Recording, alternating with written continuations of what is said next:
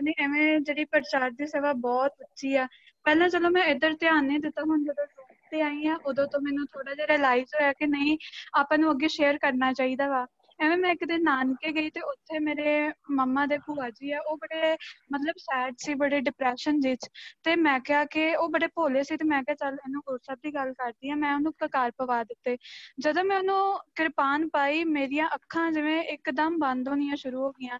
ਫਿਰ ਮੈਂ ਬਸ ਬੈੱਡ 'ਚ ਬੈੱਡ ਤੇ ਜਾ ਕੇ ਡਿੱਗ ਗਈ। ਮੇਰੇ ਕੋਲ ਬਾਅਦ ਵਿੱਚ 1 ਘੰਟਾ ਉੱਠਿਆ ਹੀ ਨਹੀਂ ਗਿਆ। ਮਤਲਬ ਅੱਧੀਆਂ ਲੱਤਾਂ ਮੇਰੀਆਂ ਨੀਚੇ ਬੈੱਡ ਤੋਂ ਉਲਟੀ ਜਾ ਕੇ ਮੈਂ ਡਿੱਗ ਗਈ। 1 ਘੰਟਾ ਮੈਨੂੰ ਨਹੀਂ ਪਤਾ ਕਿ ਮੈਂ ਕਿੱਥੇ ਰਹੀ। ਇੰਨੀ ਜ਼ਬਰਦਸਤ ਸੁਰਤੀ ਲੱਗੀ। ਪੂਰੀ ਡੈਥ 'ਚ ਚਲੇ ਗਈ ਮੈਂ। ਤੇ ਉਸ ਤੋਂ ਬਾਅਦ ਜਿਹੜੇ ਮੇਰੇ ਚਾਚਾ ਜੀ ਵੀ ਆ, ਇਹ ਮਤਲਬ ਇਹਨਾਂ ਦੀ ਗੱਡੀ ਚੱਲਦੀ ਇਸੇ ਤੇ ਆ।